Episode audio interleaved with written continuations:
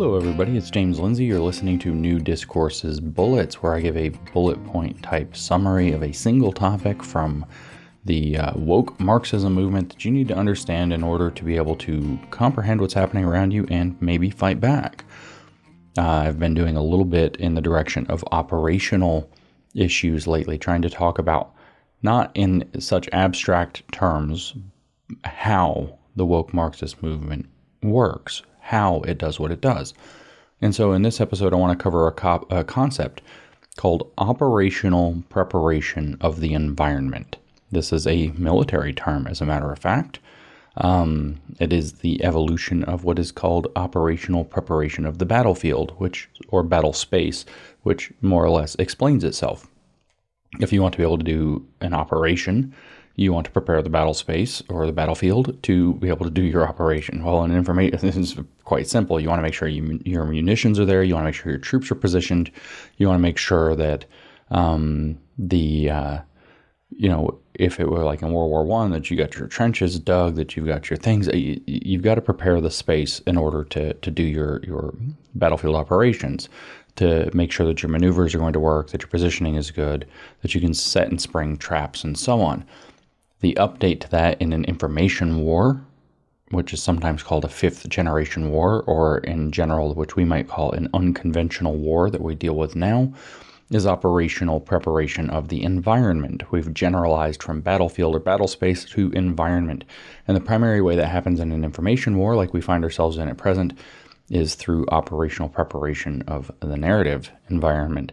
And so it's control of the narratives. We go and we look at, say, U.S. military documents, Army Command document, for example, talking about what operational preparation of the environment is. They give a very, you know, vague definition, a very general definition. This is operational preparation of the environment is a series of activities that seek to enable future operations by allowing, we'll say, I'll kind of edit here, allowing the forces involved to enhance their situational awareness and understanding within an area of interest and improve operational responsiveness.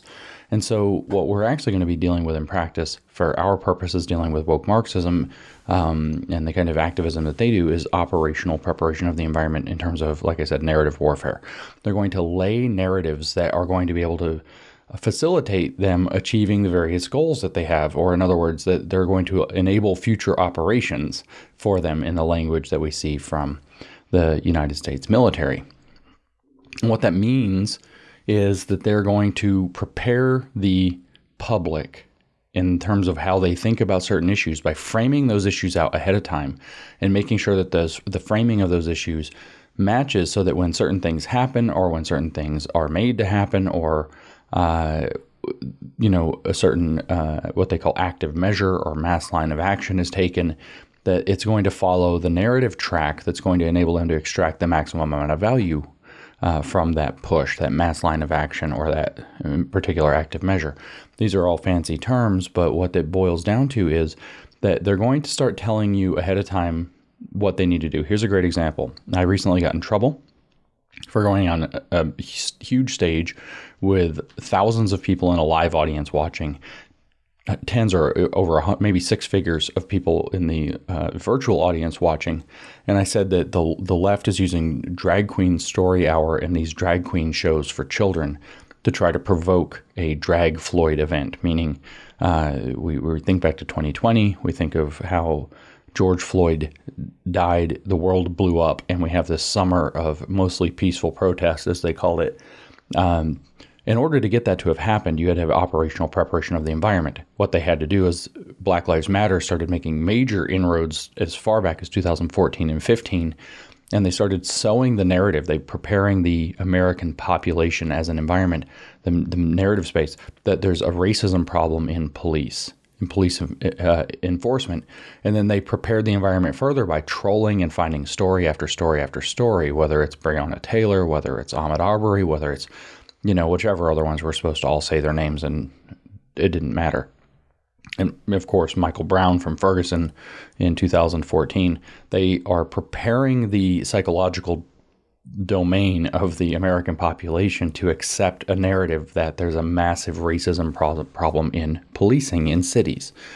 And so that was operational preparation of the environment. And what they're doing now is the same thing with this provocation. Not only are they creating the heat by provoking for the drag Floyd kind of event, by putting not just drag queens in front of children, but the drag queens are increasingly provocative. They go from wearing relatively modest drag to quite gratuitous drag to sexual dancing to twerking to simulated sex acts to um, simulated nudity to you know all kinds of who knows what and it's an escalating provocation that seems to just get worse and worse and worse that's preparing the environment by pouring heat into the environment but at the same time they're laying out narrative arcs all throughout the media picked up across multiple countries what are they saying well there's this culture this this atmosphere of anti LGBT slurs, rising anti LGBTQ hate. These are the words that they're using frequently. There's stochastic terrorism, is where you know people say things and it causes somebody eventually to to, to lose their mind and go do something. Our, our friend Libs of TikTok puts out these videos showing the showcasing the drag queens in schools and in public, and they say you know, if anything happens, she agitated somebody into, by doing her reporting, she agitated somebody into showing up and causing a problem because she's a stochastic terrorist. So they're sowing in your mind the idea of stochastic terrorism, rising anti LGBT hate, using, and uh, they're talking about how on Twitter, with Elon Musk having taken over, especially the anti LGBTQ slurs, particularly the word, groomer or the phrase okay groomer, has expanded uh, un, in unprecedented levels in the past few months. They're showing example after example. Anytime there's anything that can be construed as a potential anti LGBTQ, whatever, plus uh, hate crime, it becomes like a big thing they pushed. We had the, the shooting um, that turned out to be by a non-binary and then it just vanishes. We have this this you know councilman in New York City that apparently had graffiti put outside of his office or maybe inside of his office or whatever it was, and they drum it up and drum it up and drum it up. This is operational preparation of the environment so that if something stupid does happen, whether uh, for real or because it was made to happen, then all of a sudden you have a prepared populace to accept that this is just part and parcel. It's just kind of an ugly exclamation point in a tide of rising anti LGBT hate with a massive problem of social media being out of control that enables for stochastic terrorism to, to be the way that the right wing does its violence, blah, blah, blah, blah, blah, justifying clampdowns, crackdowns, whether it's Apple and Google or Amazon servers or whatever dropping Twitter, whether it's um, the federal government getting involved in hate speech or whatever uh, with it with law enforcement, whether it's getting the FBI activated to go after everyday citizens who bring these things up. This is called operational preparation of the environment. You're not going to have a huge reaction that achieves a lot of intentional aims unless you've operationally prepared the environment.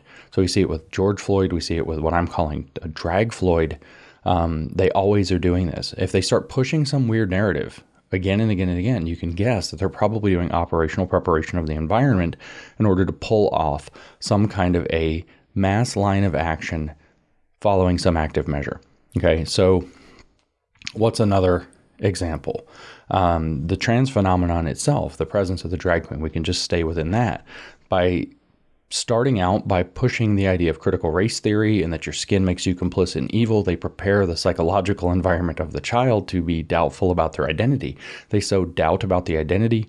Meanwhile, they start holding out the queer identities as somehow sacred or valuable or to be affirmed, and they do affirm them. This is an operational preparation of the environment to shake up kids in order to accept queer politics. And queer politics means queer theory infused politics, and it's a very radical Marxism that treats normalcy itself as a form of bourgeois property that must be abolished in order to have justice and a fair society. And so, how are they going to get kids to accept this queer theory cult and its ideas? Well, operational preparation of the environment. You denigrate um, their skin color, you affirm and celebrate LGBTQ stuff, and you put them in this environment, and they become operationally prepared to accept the narratives of the cult. This is another, uh, a little bit more abstruse uh, example that's very concrete in what it does. again, anytime you see them pushing some peculiar terms, stochastic terrorism was one, anti LGBTQ hate was one, um, that the police were racist is one. Say their names. Anytime you see them pushing something like this again and again and again and again and again, you can bet that there's probably operational preparation of the environment happening so that they are able to capitalize upon that later. How do you defeat that? Well, when you spot it and you can make a conclusive case that you're observing operational preparation of the environment and you can make a solid guess as to what they're preparing to capitalize upon, you can actually desynchronize as another formal term for it. You can desynchronize their their active measure by very simply pointing out that this is what's happening and get that message to grow and get out there because once it grows and gets out there, it isn't going to stick people are going to say, wait a minute, this is that thing people were warning about. This is, like, I thought they were crazy or conspiracy theorists at the time, but this is actually happening. And it desynchronizes their push so that they don't get the big spark of what they call reflexive activity when it lands. That's what caused George Floyd to blow up. It was reflexive, is what they call it. So it's something that became more and more and more true. It became self affirming, something everybody had to participate in, and it just took off. And that's what they need for a mass line of action to work. It has to become a reflexive moment where everything that we're thinking about, everything we're talking about, points back to it, and that it actually kind of creates itself and thus its own operational success. Uh, so you can prevent that from taking off by desynchronizing the launch of the narrative by pointing out that the narrative is already being set up well in advance. Uh, since I've stuck in that domain, I'll remind you once again that rising anti LGBTQ hate, uh, lots of rising anti LGBTQ hate speech or slurs, an environment where that's happening, and this term stochastic terrorism point us in a concrete example of one that's developing at the moment. They, these were all over COVID. They were all over basically every major push that we've seen from the woke Marxist regime in the past several years. And the better you get at spotting them, the less likely you are to get fooled by them. The current thing is almost always caught up in this. So, the Ukraine conflict, same thing. There was active preparation of the environment, uh, operational preparation of the environment. Then they launch a narrative arc in it, and then the narrative arc has to go. And now we're giving $100 billion to Zelensky or whatever else, while our own troops aren't getting any Christmas checks. So, you get the idea operational preparation of the environment. When you learn to spot it, you can learn to put it together, see what they're going to do. You can see where the target is that they're shooting at, and you can desynchronize their operational battlefield so that it doesn't work. And that's how you can actually beat their narrative game over and over and over again. And the better you get at it, the faster you can do it, the less success they're going to have. And then their narratives don't take off reflexively, and we spare ourselves a lot of pain and a lot of advancement of their agenda.